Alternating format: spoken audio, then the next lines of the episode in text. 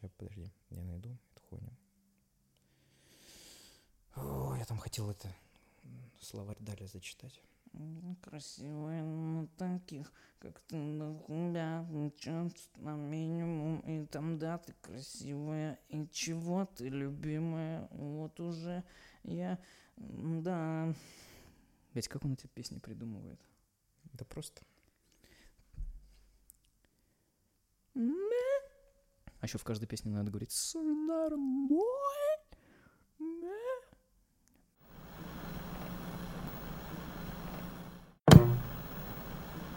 В общем, хочу тебя спросить такую хуйню. Хочу тебя спросить... Спроси? Не так. Если хочешь спросить... Спроси.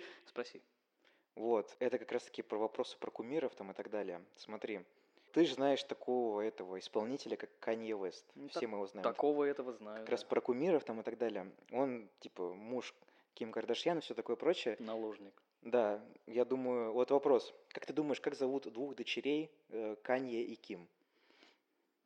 Камье Кинь, Кинчем и Инь, не знаю. Вот, давай, просто, как говорил Задорнов, подготовься. Дочерей Канье и Ким зовут Норд-Уест и Чикаго Вест.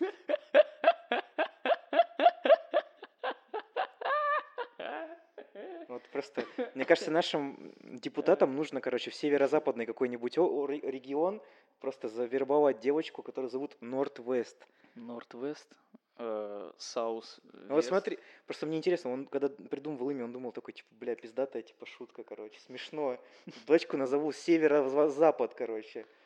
Я думаю, ей надо переехать в Калининград и... А вот у них сейчас сын будет, и они его назовут Сейнт Вест. Святой Вест, Святой Запад, короче. Сейнт, Святой. Ну, в принципе... Ну, это, кстати, еще нормальное имя. Йоу, Сейнт! А вот Норд-Вест и Чикаго Вест, это просто... Он как бы он родом из Чикаго, я понимаю, почему он назвал, может быть, дочь Чикаго, но почему северо-запад, я не понимаю этого. Похоже на название какой-то рыбопромышленной фигни, Норд-Вест, покупайте. Причем как бы это обычная фигня для чернокожих людей, у них... Оп! Есть, короче, баскетболист, которого зовут Мэджик Джонсон.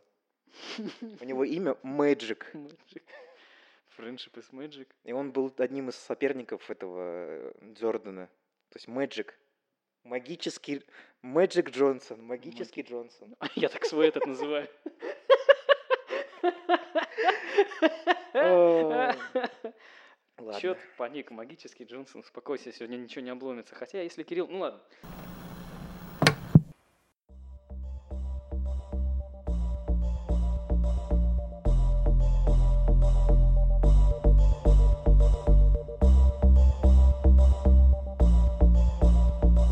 Сайонара, бой, сайонара, бой. На баре синее мы танцуем под минимум. На-на-на, ты красивая, но таких, как ты, дохуя. И вот... Блять, что это такое? Это какая-то херня. Может, мы уже начнем записывать подкаст? Давай попробуем. Какой подкаст? Подкаст 18:00. I just like the sound. Ты слушаешь подкаст 18:00.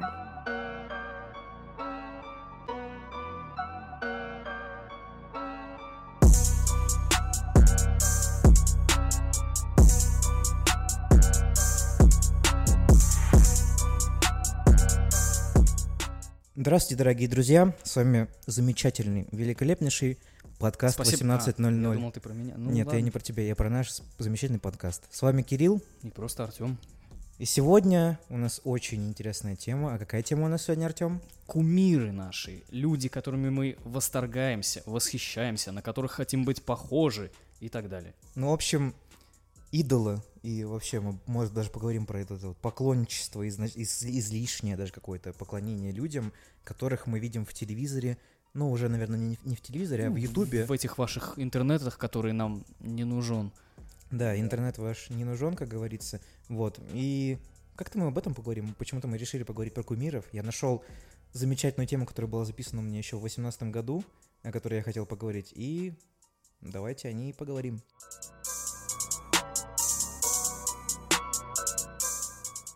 Начав говорить про кумиров и идолов, наверное, стоит обратиться к дефиниции, то есть пониманию того, что значит слово «кумир». А на это нам ответит приглашенный гость, ведущая когда-то там передачи American Idol Тайра Бэнкс. Здравствуйте, Тайра. Ну, мы, конечно, не так, но я воспользовался интернетом. Нам сейчас до сих пор еще можно пользоваться интернетом в нашей стране. И нашел прекрасный словарь «Даля», которым нас в школе очень сильно кормили и говорили, вот если не будешь читать словарь «Даля», то будешь читать словарь Ожегова. Будешь безграмотным человеком. Здесь есть прекрасное определение «кумир», которое, мне кажется, подводит вообще к пониманию того, что такое кумир и что такое идол. Кумир — это предмет бестолковой любви, слепой привязанности. Это такое коротенькое определение. Но тут еще есть другое, но мне кажется, оно менее подходит. Вот, видишь, предмет бестолковой любви, слепой привязанности. Как-то вот... Ну, бестолковая привязанность. Ну, может, я просто как-то не так... Понимаю слово «кумир». Кумир? Идол. Но мне кажется, ты не думаешь, что в современном мире по факту у людей на самом деле вот эта безграничная бестолковая привязанность. Просто если рассматривать по-словарному вот так смысл, то есть бестолковая привязанность, то, ну окей, хорошо, допустим. Просто лично для меня слово «кумир» значит скорее как... человек, которым ты восхищаешься. Это не значит, что ты там слезы пускаешь, как-то слюни и прочие жидкости. То есть тебе здесь не нравится слово «бестолковый»? Ну, как-то да, то есть я кем-то восхищаюсь, восторгаюсь, меня кто-то вдохновляет и своими какими-либо действиями, характером, достижениями этот человек меня как бы косвенно двигает к тому, чем я занимаюсь. Это же позитивно. Но ты видишь, какие современные кумиры. Мы об этом, конечно, в дальнейшем поговорим. Но вот если отталкиваясь от определения, далее, бестолковая привязанность, там, любовь, мне кажется, что оно сегодня наиболее обосновано, потому что большое количество людей, которые занимаются там творчеством в интернете, на ютубе или творчеством в музыке. Ну, громкие люди какие-то. Да-да-да. Они, ну, по факту их творчество, оно типа бестолковое. Ну, вот возьмем, например, Николая Соболева. Ну, вот он занимается поливанием говна. Это бестолковый процесс. Популизм. Ну, Навальный занимается популизмом. Ну, я, наверное, запикаю на фамилию его, но неважно. В нашей стране нельзя. А если не запикаешь его фамилию, запикают потом тебя. Да, товарищ майор нас запикает. Ну, просто мне кажется, что определение в современном понимании очень такое емкое. Потому что раньше, мне кажется, у людей в каком-то творчестве, то есть в кино, в музыке, там, не знаю, еще где-то, в каком-то творчестве было еще, была какая-то смысловая нагрузка. Ну, например, как бы ты не любил Кубрика условного и космическую Одиссею. Ну, я не говорю, что я не люблю Кубрика. Но ты же понимаешь, что там есть какой-то смысл, который ты, может быть, не понимаешь, или есть. Я не понимаю полностью.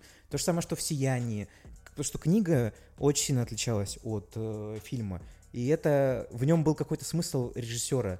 Даже как, например, взять других режиссеров, о которых мы, может быть, сегодня будем говорить, если мы будем говорить про современных кумиров.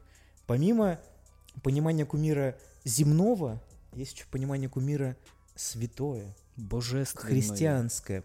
И звучит это так. «Не делай себе идолов, никого-либо изображенного того, что на небе, вверху или на земле внизу, и что в водах под землей. Не поклоняйся им и не служи им». А Бог считается кумиром? Вот, кстати... Я читал статью, пока готовился. Бог как раз-таки не считается кумиром, по этому пониманию.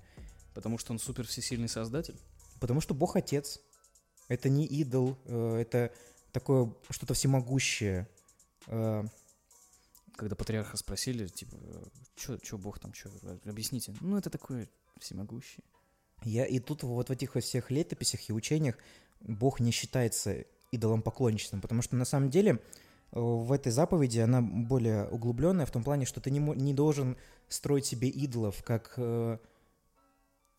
вещественных, то есть строить там статуи и так далее. Предмет поклона. Да, это как раз-таки вопрос к язычеству, потому что христианство было всегда против язычества. Ну, как и крестам молятся, например. Но это, видишь, это считается не идолом. Изображение Бога по христианским учениям не считается идолом, не идолопоклонничеством. Это очень удобно. Да, я понимаю, что это очень удобно. Мы сейчас, конечно, очень прекрасные вещи говорим в нашем подкасте, но все же Факт остается товарищ фактом. Майор, да чего вы там стоите, заходите. Товарищ патриарх всей Руси, чего вы тут стоите, заходите. Вот, и это очень странно, я с тобой не полностью согласен, это очень странная позиция. Но вот мы с тобой, смотри, разобрали кумира с точки зрения как фанатического, да, условного, да, литературного. Мы с тобой поговорили чуть-чуть, прям вообще маленечко, прям писечку поговорили. Про культуру. С точки зрения какого-то верховного изложения, ну, да, христианского. То есть, ну давай тогда скажем, что в каком сегодняшнем понимании слова «кумир». Что вот из себя представляет современный сегодняшний кумир? Ну, если вкратце и простым языком, кумир — это тот, от кого тащится. Хорошо. Вот я с тобой согласен, но и кумир — это тот человек, который что-то производит, какой-то контент по факту, то есть это, это либо визуальный контент, ну, либо это аудиоконтент, любой, какой угодно. В разных контент. Сферах, там, да, в разных сферах, важно. То есть это кино, музыка, политика, там, так далее, видео. Даже, да. Да, ну в последнее время политика стала посильнее. Вот, и какие вот есть атрибуты кумира, как ты считаешь? Атрибуты? Ну вот давай я подведу тебя. Есть такая замечательная штука на Ютубе, называется «Поясни за шмот». Что это такое? Это когда проходят мимо людей. Помнишь, я тебе скидывал видос, где мальчик подходил какой-то маленький, ну, типа, малолетний, условно говоря, и у него, на нем было одето что-то, типа, порядка шмоток на 1 000 000 рублей, и там был второй видос, где женщина, типа, живет на 4000 рублей в месяц, короче. А. Вот. И вот эта вот передача «Поясни за шмот», где они ловят, там, типа, столичных ребяток, типа, в Москве и в Питере. Ты педофил или пидорас? И спрашивают их о том, какие вещи на них надеты. Иногда там суммы, конечно же, заваливают за 1 000 000. И вот как раз таки... Я надеюсь, ко мне никогда такие люди не подойдут, потому ну, что... мне кажется, нас спросить-то немного, у нас не самая дорогая одежда одета. Вот, и... Ну, типа... Мне кажется, что как раз-таки визуальная атрибутика в последнее время стала очень мощной штукой.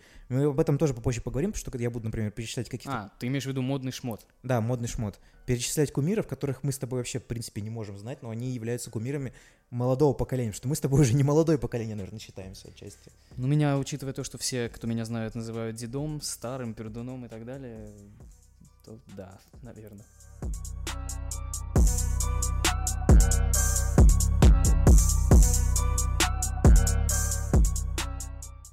А вот если задаться вопросом, кто является кумиром в России сегодня, в плане, например, музыкальном, я взял, вот в руки прям взял, и зашел в iTunes, в Apple Music, и посмотрел в разделе «Топ-100 в России самых популярных исполнителей». Я думаю, можно будет про самых популярных исполнителей из iTunes назвать кумирами. Из православного iTunes? Из того самого. Ну вот просто вот я взял, я не изучал, кто это, я хотел посмотреть на твою реакцию, знаешь ли, может быть, ты просто как-то попросвещеннее в этом плане. Поедем. У меня как раз-таки будет другой список, который я хочу тебе зачитать тоже. Ну это топ-100 русских исполнителей я взял. Русских, хорошо. Артик и Асти. Знаю. Хамали и Навали. Ой, в смысле, Наваи. Давай по порядку. Артик и Асти я знаю, типа. Да, вот сейчас у них песня новая вышла. «Под грустный дэнс» называется. Я ее слушаю, она прикольная. Хамали и этот, я их не знаю. Я знаю, что они, типа, дружат с Ивлеевой и с ЛДЖМ. Вот, что я про них Тима знаю. Белорусских. Конечно же, «Мокрые кроссы», «Витаминка», это все знают. Да. Это повелитель дискотек современных. Замечательный, уникальный, я бы даже сказал, контент-мейкер Big Baby Tape. Мне нравится Big Baby Tape, но последние вот эти вот его штуки про то, что про байт треков, мне, ну, не... Типа, это очень хреново звучит, на самом деле, для него. И ты, когда мы с тобой обменивались этой херней, типа, что ты, я тебе скидывал... Мы когда с тобой обменивались этой херней? Что, когда он говорил, что его песни слушает вся Россия, ну, как бы, чувак, на самом деле... Молодая часть России его очень сильно слушает, я тебе так скажу. Как бы ты сейчас не верил этому, но как бы... Так не, я не говорю, что я не верю, я верю. Я что, не вижу, что сейчас говномузыка повсюду? Ну, как все, бы... началось. Ладно, хорошо. Замечательный подкаст про музыку, который никогда не случится. Хорошо. Фейс, Маркул, Леша Свик, Лизер или Лайзер. Лизер, знаю, да. У меня есть альбом один последний, который я слушаю. О, господи, Скриптонит. Не нравится мне, но знаю такого. Макс Корж, Макс Барских, Макс Пейн. А, нет, это не то. Макса знаю, да, но мне не нравится. Ни Корж, ни Барских. Ну. Но, кстати, нашему товарищу Саше Крамп очень сильно нравится Максим Корж. Привет, Саша. ARS-N и Натан. Ну, я Натана знаю, а вот это вот я просто первую хуйню не знаю. Что я сейчас прочитал? Кто эти люди, почему их слушают? Ну, не знаю, может я... А ты «Фараона» читал? Там был «Фараон»? «Фараон». А «Гречка», «Монеточка»? Вот «Гречки», «Монеточки» уже не было. Бля, жалко. У «Гречки», кстати... Ой, «Монеточки». У «Монеточки» вышел недавно клип очень прикольный, анимационный. Я видел, но я не стал смотреть. А среди иностранных самая популярная — это Билли Айлиш. Кто это такая? Билли Айлиш — это сейчас новая молодая исполнительница. Я тебе, может быть, потом включу музычку, и ты послушаешь. И Ариана Гранде. Ну, там надо уже. Мне Ариана Гранде не очень нравится. Там уже надо смотреть клипы. У меня очень спорный вопрос к ней. Она такая немножко, как по мне. И к чему я пришел, когда посмотрел на все это дело? Первое, что рок никому не интересен в России. Ну, кстати, да. Вот, например, ты же смотрел западных. Там были какие-нибудь рок-исполнители в западных? Один рэп. Везде в топах один рэп. Ну, рэп — это современная попса сейчас, да. Тут как бы с этим не поспоришь. И второе, что у нас тут людям нравится говно. Ну ладно, про это не будем. Началось. Поехало. Ну, потому что потекло. Про это я скажу чуть позже, когда мы будем об этом говорить. Я поясню свою позицию. И, например, если взять, самые распространенные места, откуда мы с вами берем кумиров. Из задницы. Из задницы, да, из твоей. Ну, или из задницы Ники Минаж, кстати, которая тоже является для некоторых. Да, мне кажется, из задницы из тех типов, которых мы на гибко смотрели сегодня, да. Это была плохая шутка. Мы не будем показывать и ссылки отправлять, надеюсь, я не увижу, когда будет. Все будет в описании подкаста. Хорошо. А среди кинематографа наши самые любимые, вот я возьму мужчину и женщину, и ты знаешь, кто это. Это Александр Петров. А я думал, ты снимешь своих назовешь. Нет, своих мы в конце назовем. Да, Александр Петров и, наверное, вот это Ирина вот... Старшенбаум. Такую я не знаю, я думал, ты скажешь... Это баба из «Притяжения». Я думал, ты скажешь Бортич. Ну или Бортич, что-то там рядом. Они все... Одна херня, да. Он сам это сказал.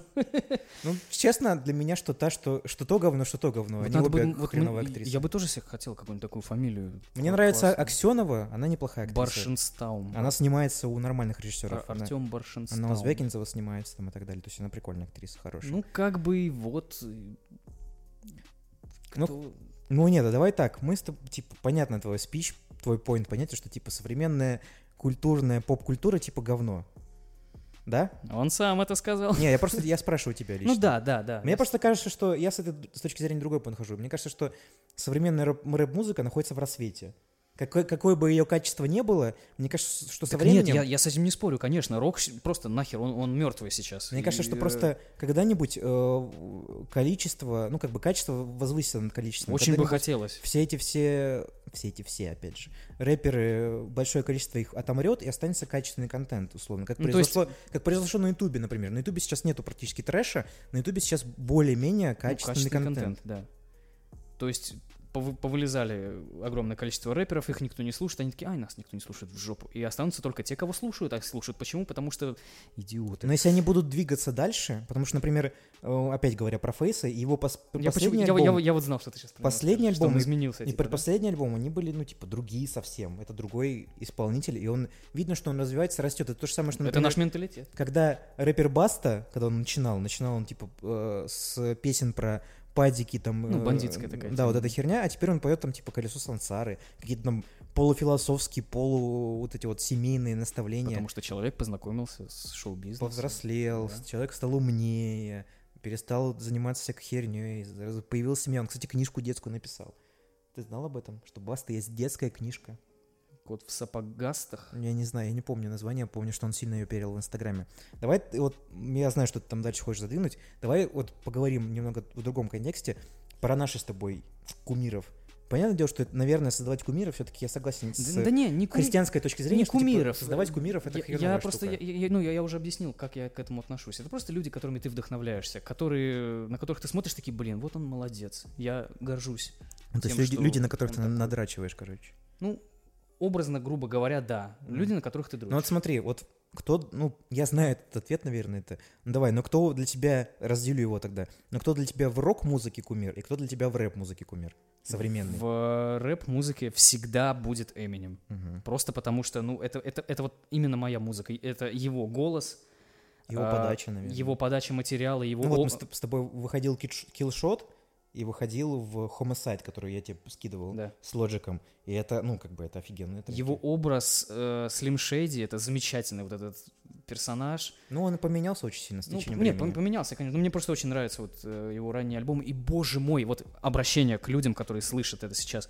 Если вам не нравится хотя бы один трек из альбома The Eminem Show, значит, с вами что-то не так. Ну, кстати, мы хотели с тобой записать подкаст про Эминема, поговорить про него. Ну, наверное даже и сделаем, да, потому что... довольно личная, точнее, большая личность, я хотел сказать. И мне кажется, он достоин отдельного выпуска. Это замечательный Давай музыкант. Тогда, кто из рок-музыки? Ну, я знаю ответ. Все знают, да, это группа Muse, потому что... Пусть я начал слушать ее не так много, как некоторые люди, которых я знаю, с 2009 года, тогда еще вышел альбом Resistance, да. Угу. И, блин, просто объяснять это людям, которым это неинтересно, это сложно, потому вот. Что они не поймут, но... То, как они делают музыку, я вижу, что в каждой песне, в каждом альбоме они стараются, что они что-то изобретают. Нет, там на самом деле у них очень сильно слышно, что они как будто вот каждую бочечку или каждое звучание они очень сильно выверяют. Я с Muse тоже знаком, и как бы при всем моем пытании тебя хейтить, я прекрасно понимаю, что это прекрасная группа английская, это брит-рок, условно говоря. Ну вот, то есть с 94-го года три пацана до сих пор играют, это... Но мне нравились Muse, когда они были старые, когда они были гитарные. Ну, есть такая тема, да, я понял, я понимаю. Тебе просто нравится такое звучание. Мне нравится оно такое рваное, очень, как сказать, гранжовое даже не местами было. Я понимаю, у них была очень высокая гитара, и мне это нравилось, но то, что сейчас происходит, они немного превращаются в электропоп, люди говорят, да, ну это смешение стилей, какой-то переход, экспериментация и так далее. И еще я хотел сказать, что куда бы ты ни зашел на какой-либо ресурс, так или иначе везде будет сказано, что Muse сейчас немногие из тех, кто делают лайв шоу. Да, я согласен. Качественные, офигенные, суперские и так далее. У них было лайв-шоу в Москве каком-то в 2009 году. Ну вот я был в 2016 году в Москве. Это было нечто. То есть там, когда концерт начался, специально выстроили из такого сетчатого забора среди толпы специальный коридор, по которому люди, переодетые в солдат тематических, пробегали на сцену, и среди них были музыканты, чтобы никто там не паниковал, не орал. Угу. Должен был еще запуститься огромный дрон там на Олимпийском, но, как обычно, все пошло через жопу, масштаб, он не полетел.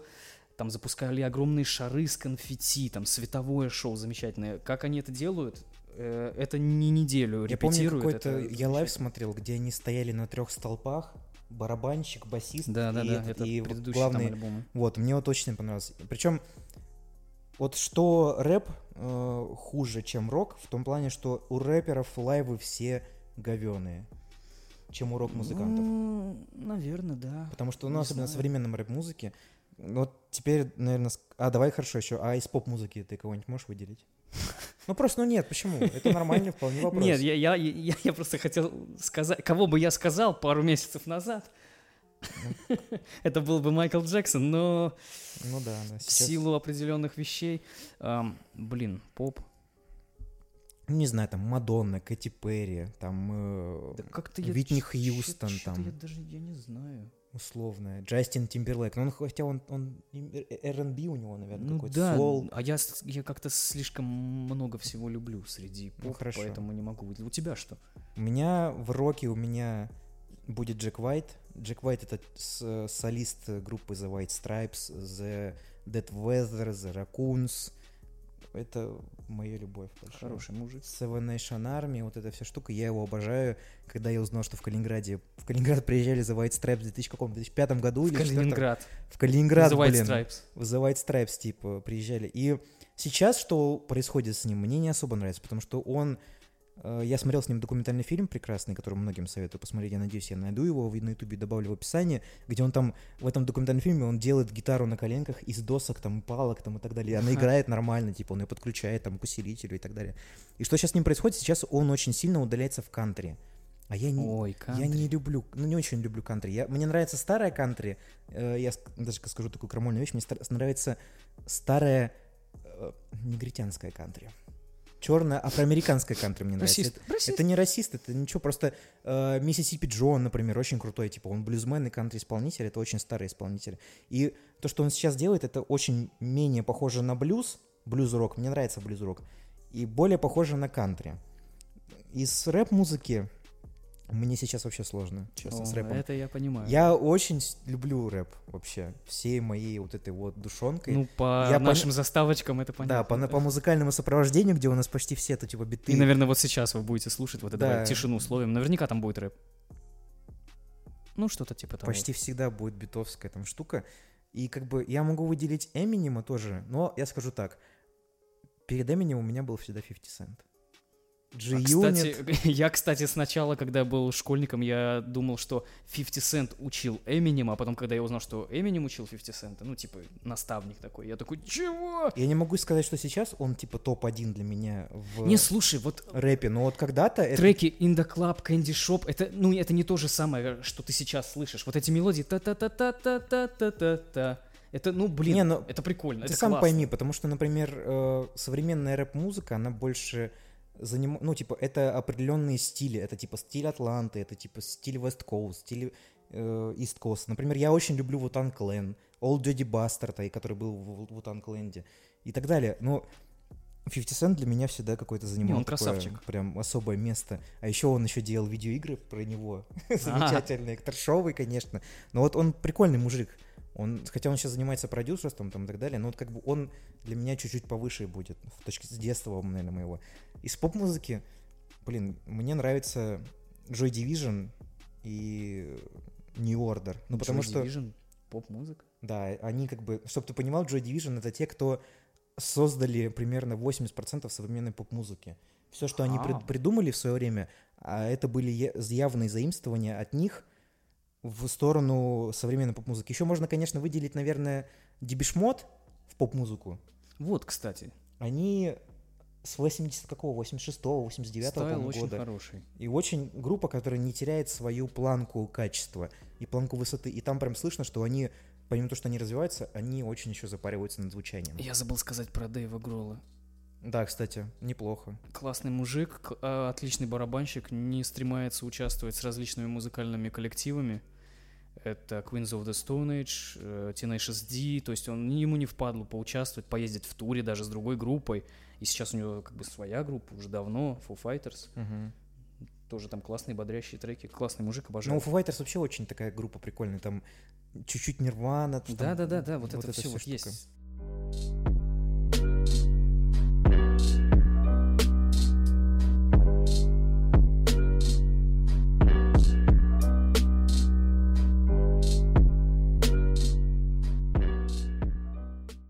Так, ну давай, ты хотел там произвести разбор.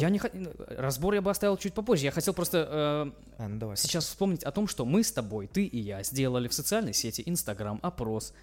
Какие у вас есть кумиры? Почему? Вкратце. Ой, я бы вообще не хотел об этом говорить. Я бы тоже не хотел об этом говорить, но просто трудно как-то понимать, почему. Спасибо, конечно, тем, кто откликнулся. Вот смотри, 50 человек. Посмотрели мою историю. У меня побольше, но ладно, я не буду... И то побольше. И ответили на этот вопрос, кто является вашим кумиром, у меня адекватно. 3 человека, 3 из 50. Вам что, так трудно нажать на кнопку, написать хотя бы просто тупо имя? У меня 2, но эти 2 были неадекватны. Один из них был Артем, который написал Александра Пистолетова, блядь. Спасибо большое. Нет, для кого-то он как бы безусловно кумир, не знаю. Господи, какой замечательный был раньше YouTube. А сейчас этот видос даже нигде не найдешь. Он обрезанный по писюн, там не видно. Обрезанный по писюн. Ну это такой джука ты делаешь. Да-да-да. Ну вот смотри, у меня тоже было 5, 2 неадекватных, 3 адекватных. Первый ответила моя знакомая, девушка. Ее кумиром является Роберт Морис Сапольский. Твоя знакомая девушка? Моя знакомая. Девушка. Запятая девушка. Все, окей, хорошо. Ты мало ли, я ничего не понял. Роберт Сапольский. Это профессор биологии, неврологии и нейрохирургии в Стэнфордском университете. И со слов девушки, ученый занимается биологией поведения. И я рад, что я знаком с людьми, для которых такой человек является кумиром. Ну тогда я могу много тоже сказать ученых тогда. Лоуренс Краус, например, или Нил Деграсс Тайнсон. Тоже два прекрасных астрофизика. Вот это, короче, Кирилл. 2 книжки, там, или сколько даже. Ну, у меня 2 книжки Лоуренса Крауса про астрофизику, 2 Хокинга, последняя и предпоследняя, которая теория всего. И у меня есть замечательная книжка Нила Деграсса Тайнсона, которая всем вообще, кто хочет как-то ознакомиться с астрофизикой и вообще космосом. Да, короче, вот второй человек... написал мне парень, кореш, знакомый. Твой парень. Да ёп. Тебе понравится. Дэрик Мартел Роуз. Ну такое. Американский профессиональный баскетболист и в свое время MVP. Дэрик Роуз. Со слов чувака, баскетболист получил когда-то серьезную травму, но смог вернуться в игру. Он получил MVP чемпионата в 2004 году или 2005. И потом у него произошли травмы ахилла и крестообразных связок. Да-да-да. Он там есть много видосов, где он... У него... есть два видоса, которых мне просто сердцераздирающие по сравнению с ним. Он играл за Буллс. Там, где когда-то был Майкл Джордан, Деннис Родман, эти знаменитые Буллс. Он эту команду вел в плей-офф там, и так далее. Он был на позиции разыгрывающий защитник, point-guard. Если кто-то, конечно, из баскетболистов слушает. Блин, как мне хочется с кем-то поговорить про спорт. Вот мне вот просто, когда я начинался... нужно сделать было тизер подкаста про спорт. Надо будет сделать, да. И вот, у него есть видос, где он в Китае промоутит Adidas. И в этот момент у него была травма, и он во время того, как промоутит эти кроссовки, начинает... И он говорит там какие-то фразы, типа, это кроссовки помогают мне, играй там и так далее. И он начинает плакать. С чего вдруг? Потому что вот он понимает, что он сейчас не может играть. Ага, нифига. А чтобы ты понимал, кресты, это типа ты на год не играешь. Крестообразные связки — это типа год. И ахилл — это год. Ты просто год... Тебе сначала делают операцию, ты год восстанавливаешься. И второй замечательный видос, где он, когда вот в этом году, он забил в одном матче 50 очков. После крестов и ахиллов. И он после этого заплакал. Красавчик. Сказал, что типа это для меня большая... Но это да, он достойно уважения, его стремление к продолжению заниматься баскетболом. Да. Третий человек, наш с тобой общий кореш, назвал своим кумиром человека по имени Кевин Патрик Смит. Ну, я знаю, догадываюсь. Режиссер и актер. Ну, кстати, мне он нравится, он классный мужик. Он делает свое кино он делает. Оно очень такое... Если кто не знает, это... Клерки. Тихий Боб, молчаливый Боб. Да-да-да, Сайлент Боб. Да-да-да, Сайлент Боб и... Но это такое, знаешь, кино, от которого приятно внутри. Ну, оно забавное, оно юморное. Я не знаю, кто-то считает такой юмор пошлым, тупорылым, но я лично нет. Не, мне кажется... Мне молчаливый Боб и... Блин, господи, Джей молчаливый Боб наносит ответный удар. Нравится фильм. Он забавный, он прикольный. Что за пурговые больные сучки несешь? Ты смотрел же, блин, «В погоне за Милли» ты смотрел, наверное. С Беном Аффлеком. И с Дженнифер Лопес, по-моему, там тоже есть. Потом Зак и Милли снимают порно. Ну, это понятно. И «Клерки». Первые «Клерки» — это типа вообще шикарные фильмы. Вот три человека нам ответили из 100, наверное, с чем-то. Спасибо, друзья, что цените наши. Спасибо большое. Вещи, да. Роднулькины, люблю вас очень сильно, как сказал бы Олег Монгол.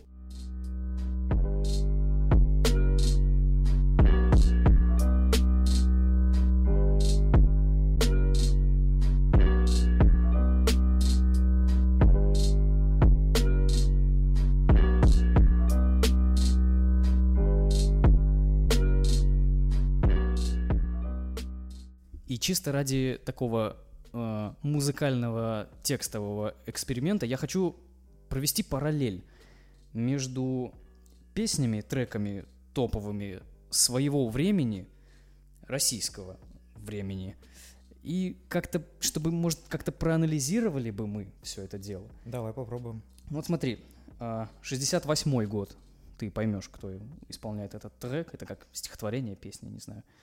Я не люблю себя, когда я трушу, и не терплю, когда невинных бьют. Я не люблю, когда мне лезут в душу, тем более, когда в нее плюют.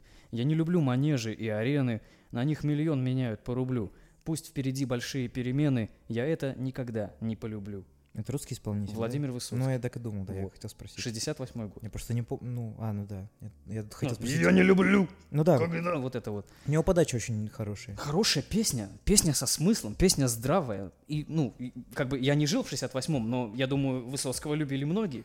Ну, мне честно, мне кажется, что образ Высоцкого испоганили в наше последнее время. Особенно после фильма «Спасибо, Высоцкий, спасибо, что живой». Мне просто показалось, что это кощунство настоящее, когда человека просто выставляют. Ну, таким. Однобокая позиция была в фильме. Он был, типа, наркоша, который, типа, катается по стране, колется и хреначит концерты.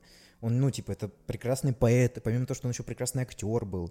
Театр, кино. Да. Блин, это, ну, классный мужик. Вот это, кстати, хороший пример для кумира, как я думаю. Ну, для меня, старпера, да, вот, я думаю, это хороший пример. Знаешь, в чем проблема? Вот в современном России нету живого кумира. Вот кого из современных кумиров... Ты можешь... Иван!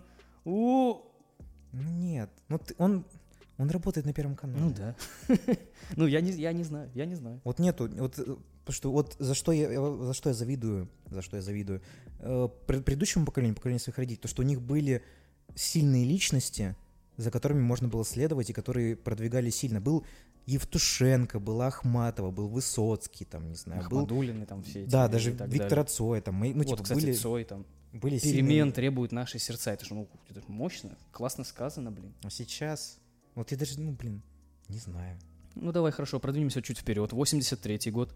Земля в иллюминаторе видна, как сын грустит о матери, как сын грустит о матери. Грустим мы о земле, она одна. А звезды, тем не менее, ла-ла-ла-ла-ла-ла, все ближе, но все так же холодны. И вот... И как в часы затмения, и как в часы затмения, ждем света и земные видим сны. Этой группе хочется сказать спасибо за какую-то популяризацию космоса, короче. Мелодично, как-то ультрамарично, блин. И ты песни прям вот чувствуешь, как ты вот как будто в космосе находишься, ты тоскуешь по дому, ты поешь. Ну да, там есть такое тоски по родине. Да, типа, да. Она такая и патриотичная, и про будущее, про космос. Мне кажется, таким путем, я знаю, до какой-то группы дойдешь. Ну, я не... Может быть... В 90-е годы такая была замечательная синтепоп-группа или электропоп-группа, да? Нет, ну я сейчас хочу вообще переместиться сразу резко в 2017. Нельзя вернуться в 2017 год. Ну, подожди, кто тебе это сказал? Дмитрий Анатольевич? Да. Значит, можно прочитать даже так же пафосно, как... Ну, если у тебя получится, я могу голос поменять твой в записи, чтобы ты звучал. Ну, не обязательно. Значит, стихи. Автора назови. Автора вы узнаете сами с первой строчки. «Раздеваю догола малую. Я раньше не видал ее аппаратуры. Она хочет пить, хочет маракую, а я хочу ее. Если хочу, то буду. Знаю, каждый день праздник. Она говорит, что мой взгляд ее дразнит. Снова закипит в охуевшем экстазе. Я в ее поле фол, я в подкате, но сзади. Вау, каждый день делай, это мое кредо. Я убираю ихних звезд, делаю чистым небо. Все твои понты для нас давно уже не левел. Ты удивишься, у нас все ок, базарить нехуй. I got 99 problems. Но под всем этим огнем нет, я не плавлюсь. Ты такая нежная, но я для тебя кактус. Суки ожидают, что когда-то я расслаблюсь. Нет, ламбада. Мы танцуем у бара весь день. Я рядом, но еще тебя не видел на мне. Ламбада. Мы танцуем у бара весь день. Я рядом, но еще тебя не видел на мне. Ламбада. Мы танцуем у бара». И потом такая... Да, из конфеты на... Это прекрасный исполнитель Скриптонит и... Блять, что это за пиздец, блять? Песня «Ламбада». Мне придется это много запикивать, но ладно. Вот, что хочу сказать, мы не говорим про качество текста и так далее. Почему? Ну, я понимаю, почему. С одной стороны. Но с другой не понимаю. Вот почему у нас какая-то резкая позиция была по отношению к женщинам, типа... Сучка. Да, то есть это копирование Запада получается? Ну типа, то есть, суки, эти бабы суки, их надо ебать, блядь, они должны сосать. Ну что это за позиция? Что за бред? Не, ну там типа, да, используют слова бичес там и так далее. Ну бичес, да, но... с этого и взяли. Типа, сучки, да я ее, да нахую там вертел, да я, она у меня сосет, пока другая там. Ты кстати, откуда это взялось, такая ненависть к женщинам? Я посмотрел один прекрасный фильм Газгольдера с Бастой и Скриптонитом. Это я на мачки нарабатываю, ты не понял? Нас все сексистами называют. Да. О, женщина. Я понимаю. И он, Скриптонит, в вопросе одном сказал Басте, что типа он не будет давать своим детям до определенного возраста, типа до 16-17 лет, слушать свою музыку. То есть о чем говорит фактор того, что человек не разрешает... А на остальных, типа, детей, которые слушают его музыку? Похуй. Отлично, хорошо. Нормально так работает. Да. Ну вот это вопросы про, типа, мультибрендовость. У него есть песня «Мультибрендовая» называется, где он говорит напрямую, что, типа, я продам вам любое говно. Вот, это... Вот это мне что не нравится в современном рэпе. Мне не нравится в современном рэпе про наркотики, когда поют постоянно. Нету посыла. Например, недавно умер рэпер этот Нипси, которого расстреляли. Он это человек, который занимался черным комьюнити, который строил черное комьюнити. И, кстати, и пока он не сдох, всем было на это плевать. Правильно. Но и он сдох, и типа все стали... И, кстати, Эйкон, который потерялся рэпер, знаешь, что он занимается? Потерялся? Ну, как перестал заниматься рэпом. Он поднял на благотворительности $1 миллиард и провел в Африке, в западной или в южной части Африки, не помню, свет в деревне. Прикол. Эйкон? Да. Это который с Эминемом Smack That. Да, это который в один раз на концерте чуть ли женщину не изнасиловал. Чего? Была такая херня у него. Вот, прикол. И после этого он стал заниматься благотворительностью и стал прекрасным человеком. Но всем плевать. Все хотят сучек, наркотики и деньги. Все хотят «забирай свои шмотки и проваливай, хочешь мои, забирай и уебывай, блять, перестань меня трогать, в стакане я вижу тебя настоящую, такая пиздатая похоть, а остальное бесящее». На баре «Синяя» мы танцуем под минимум. Да-да-да, ты красивая, но таких, как ты, да хуй, просто смешал с дерьмом. Ну вот... Ну, знаешь, девушкам нравятся брутальные. И парни. Главное, нравится это, девушкам нравится эта песня. И они поют эти песни прям в сторис, в инстаграме, все показывают, да-да-да. Они даже не понимают, может быть, даже о чем он поет. Они типа, боже, это LJ! Мне кажется, там... Даже если он, не обязательно он, любой человек будет петь «Бабы говно, сосите хуй», если это будет мелодично, ритмично, вокалично, женщины будут это петь, и все будут это петь, и это будут покупать, слушать и так далее. Просто потому что, ну, прикольный трек, да, вот так вот. Мне кажется, там особо-то и сильно задумываться нечем, там все так как-то на поверхности. Абсолютно на поверхности, ты вот так пальчиками проводишь, и все понятно. Ну да, вот опять же, это говорит о вопросу, типа, о том, что как-то к женщинам, как к вещам относятся неуважительно, типа. Так хорошо, это песни. Если мы перейдем к не обязательно уже русским. Всё, он завелся. То, к клипам, если перейдем. Да-то в каждом клипе, господи, так или иначе мерцает женская похоть. Задница. Ну, похоть. Но вот. Это списано с американщины, да, прекрасно. Да, так, вот, и я не только про наших говорю. У нас, не у нас. Вот, я сегодня утром просто завтракал. Испортил мне аппетит кто? Ариана Гранде. Она там поет какую-то песню. Seven Rings. Ну, что-то там, типа, я уже не помню. Жопу что-то там лазит. Ну, у нее клипы пошловатые. У тебя батя видел вообще, чем ты занимаешься? Ты, блин. Ну как вообще? Это Ким Кардашьян тоже не в обиду Канье Весту. Это я просто завидую, да, на самом деле. Канье. Ну вы чё, люди, откуда вы вдруг? Это сексуальная революция. Как? Объясните, почему вдруг? Ну, опять, я в одном подкасте про это говорил, то, что сейчас индустрия всего развлечения переполнена сексуальной нарочитостью. Секс везде, вообще везде. Секс и мат. И поэтому, вот, по одному исследованию, лица до 28 лет девственники, просто потому что его много везде, он нарочито всем пихается постоянно. Ты как, так смотри, сейчас у женщин огромная мода на жопу. Так и все хотят быть такими же. Да, это вот как идолопоклонничество. Вот. Причем, видишь, они же не хотят жопу для того, чтобы типа... чтобы было мягко сидеть. Чтобы было как у Кима они хотят.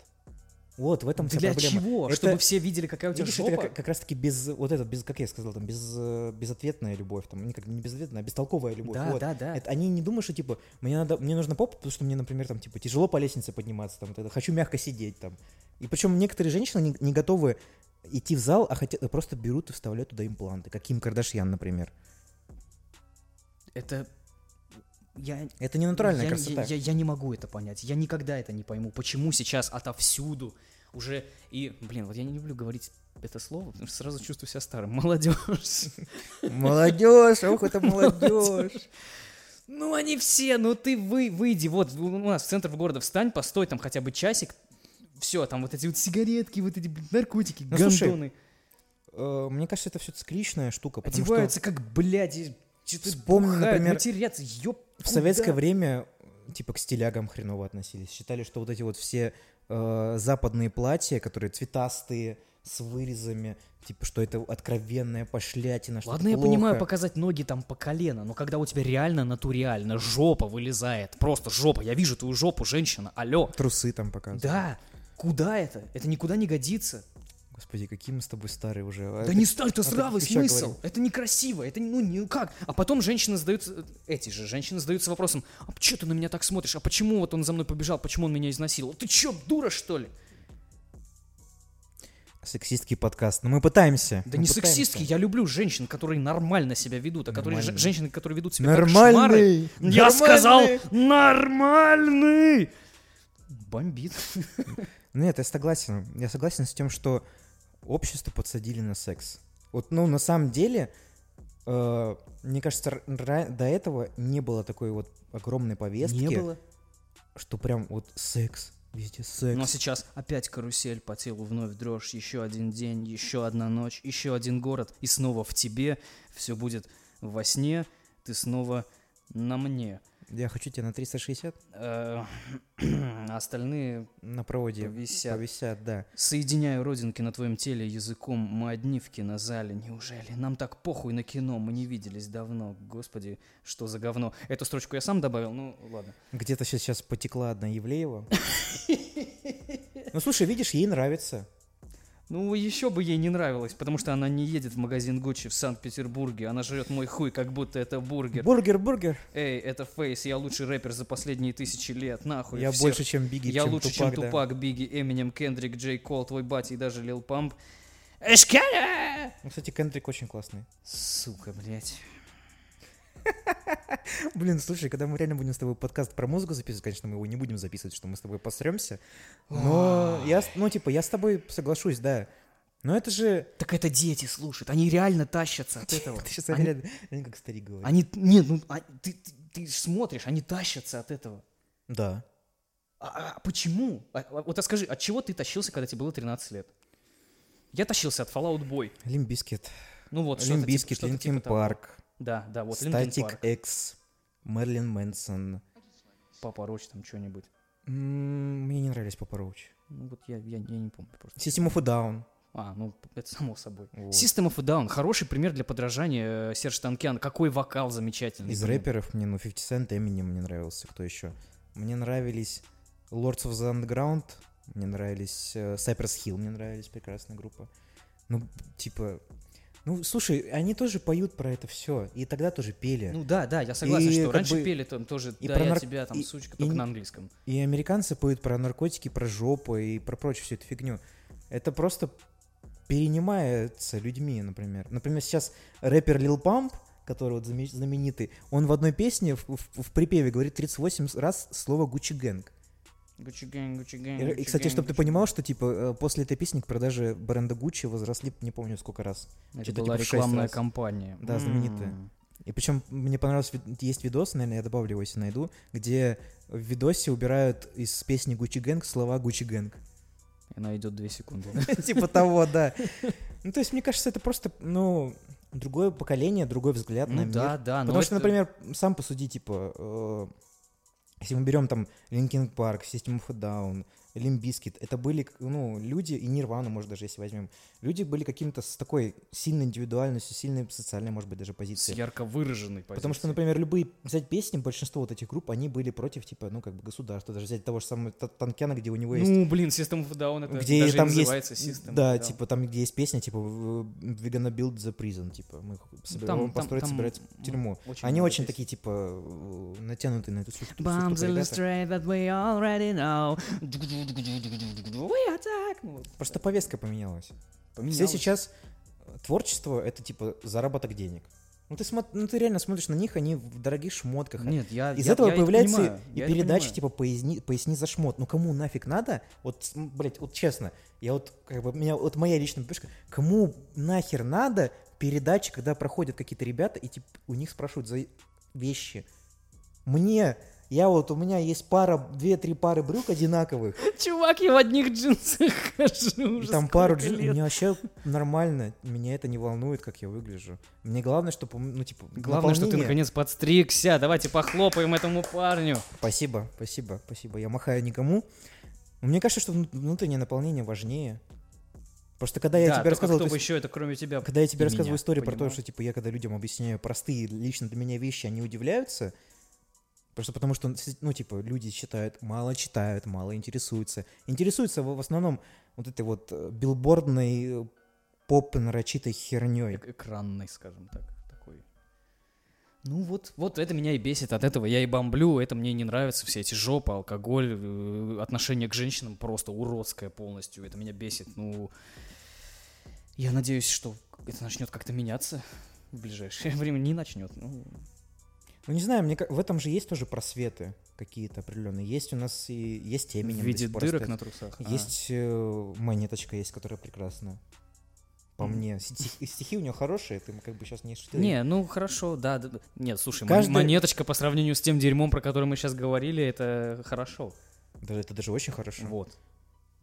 Есть много исполнителей замечательных, но просто во фронте большое количество рэперов с приставкой «лил».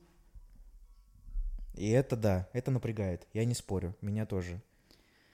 Поэтому, я довольно так отношусь к этому с таким взглядом, с прищуром такого старика, как у Клинта Иствуда из Гран-Торино, так типа... Ну вот у него как раз-таки, да, у него как раз-таки отношение к современному всему такое противостояние. Типа, что за дерьмо? Ты же сам понимаешь, что рок-музыка, она все просрала. По большей степени. А в каком смысле просрала? Как сказать, рэп, ты согласен, что... Наверное, я надеюсь, согласен со мной, что ты очень сильно поменялся. Тот рэп, который был в 90-е, 80-е, конечно, в нулевые и в 10-е годы, он другой совсем. Но, например, вот дело в том, что мне тот рэп нравится больше. Ну, я понимаю, это типа тоже вкусовщина. Например, рок-музыка не поменялась с 90-х, наверное, или нулевых даже. Ну, да, просто есть даже группы, которые пишут в каждом своем альбоме одинаковые треки. Да, и я задаю вопрос, типа, ребята, вы чего? Вы написали ту же самую песню... Типа группа Nickelback, например. Ну да, это вообще группа, типа, какую песню не слушаешь, она у них одинаковая. Одна и та же песня в каждой песне. И ты думаешь такой, да господи, как вообще она существует? Что это такое? И таких групп очень много. И я такой, типа... Вот поэтому сейчас мы имеем то, что имеем. Ну я не скажу, что мы что-то плохое имеем. Сейчас неплохое, на рынке много исполнителей. Мы как потребители, я не парюсь по тому поводу, что я буду сегодня слушать. Я парюсь, меня мой плейлист уже порядком задолбал. Ну да, я на плане, что что музыки много. Музыки полно, музыки навалом. И нету проблемы того, что как наши родители, например, каким-нибудь пиратским образом искали себе кассеты, чтобы их послушать. Опять же, это вопрос про контент, который мы в прошлом выпуске затрагивали. Контента сейчас до жопы. Просто, да, из-за того, что его большое количество, кривая количество-качество, они обратно пропорциональны друг другу. Да, когда пытаюсь найти себе, что послушать, я вот представляю эту картинку из интернета, где мужик так руки в боки ставит, и перед ним огромная свалка такая, и ты лично для меня, как-то так.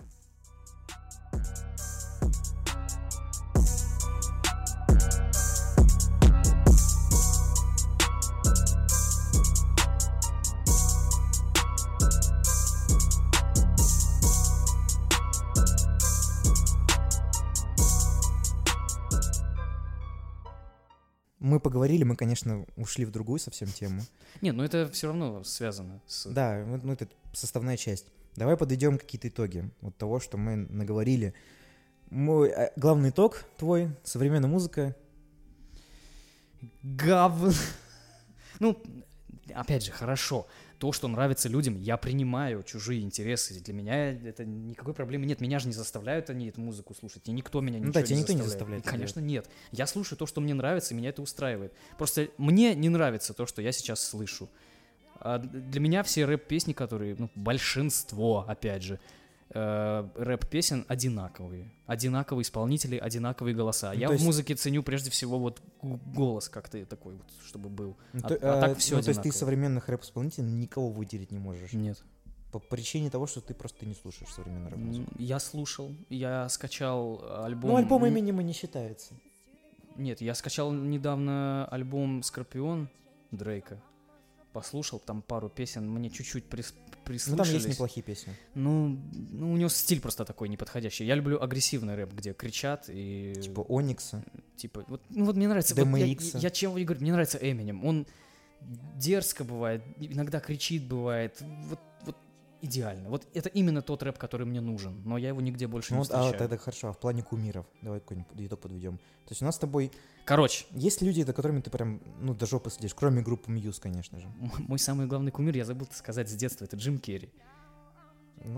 Вот. Просто у него сложная судьба. У него сложная судьба, да, он комик, веселый мужчина, но внутри, как грустный, мне клоун. Кажется, грустный клоун, да. Ну, именно из-за него я как бы, я так думаю, что и заинтересовался вообще всем, что связано с кино.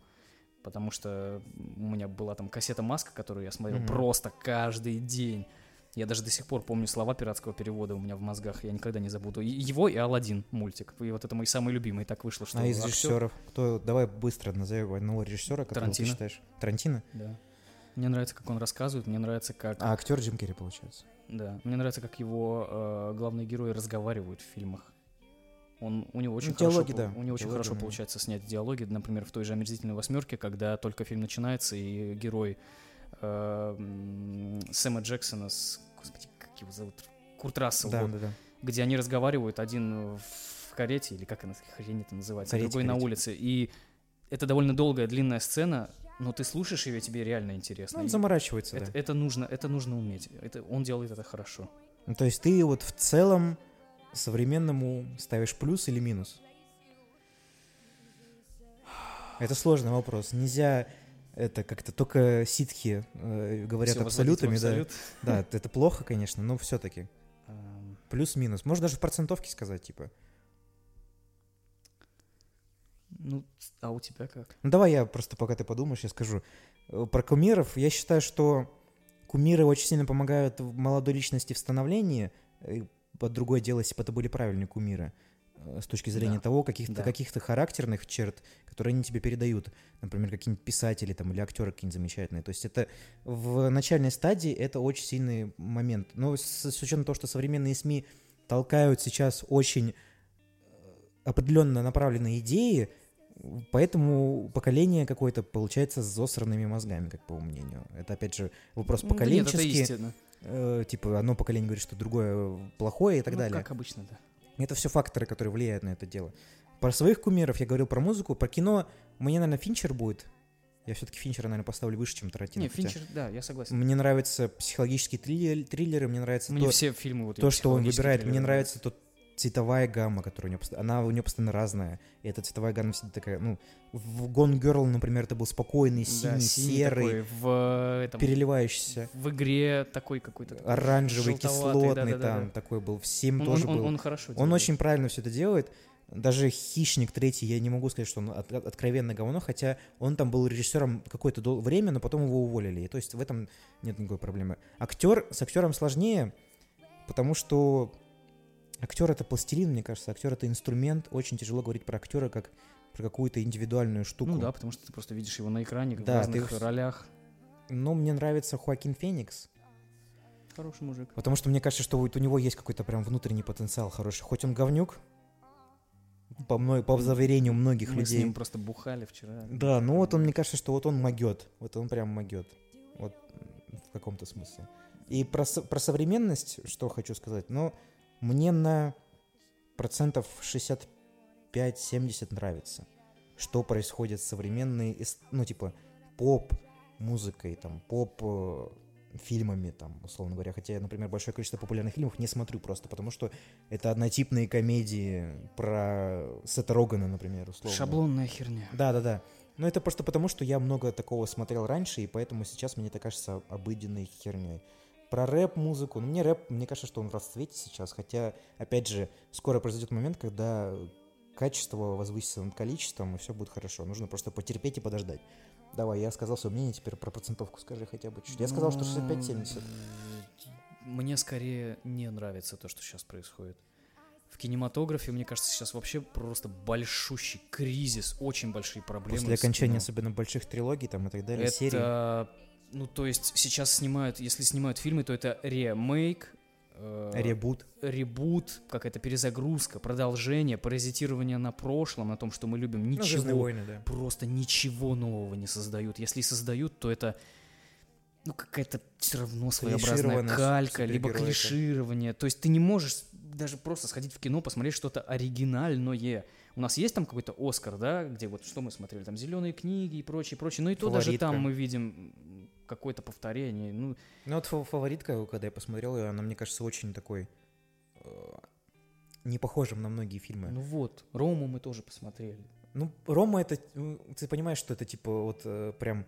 какая-то лебединая песня режиссера. Ну да. Что он там все делал. Он там и оператором был, и монтажером, и всем, чем хочешь. В музыке лично мое, опять же, мнение. Я считаю, что большинство, не все, делается только для заработка денег. Ну, что хотите мне говорить. Для меня, я вижу это так, что все делают только для денег. В кино очень много цикличности, потому что бывает в кино просто года, когда, типа, просранный год, по факту.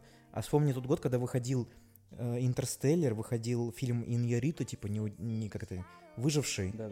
Когда выходил еще фильм Ридли Скотта тогда, когда мы еще не знали, что они будут плохими. Ну, как бы, мне кажется, что в фильме цикличность бывает. Например, когда Мэтью МакКонахи был везде, а вот теперь он, ну, как бы, мало где есть. После «Темной башни». Да, после «Темной башни» особенно, господи. Это такая всратая херня. Хотя сама книга Стивена Кинга тоже всратая херня. Ну вот поэтому мне, скорее всего, не нравится. Но я надеюсь, что нам поможет, мне поможет как-то возлюбить то, что происходит. Ну, помимо Господя Бога. Господя Бога. Да, как бы технический, назовем это, прогресс. То есть как-то, я не знаю, как это объяснить, но я надеюсь, что качество путем создания каких-либо классных штук, технических и так далее, мы как-то выйдем к чему-то более качественному, что ли. Или я себя успокаиваю, не знаю. Мне не нравится. Я понял. Верните мне мой... 2007? 2007 это, во-первых, а во-вторых... Ну, какой-нибудь 80-е какие-нибудь примерно, потому что я тогда вообще не существовал. Вот хотелось бы туда вернуться. Нельзя вернуться в прошлое. Да. Ну, фильмы Марвел говорят, что можно. Ну да. И, ну, с большими сюжетными дырами. Да. В общем, спасибо большое. С вами был подкаст 18.00. Мы так... Этот выпуск получился побольше, наверное, чем обычно. А ты его бессовестно, неграмотно порежешь, и он будет покороче. Да, как обычно я это делаю. Спасибо. Приятного вам вечера. До свидания. До свидания.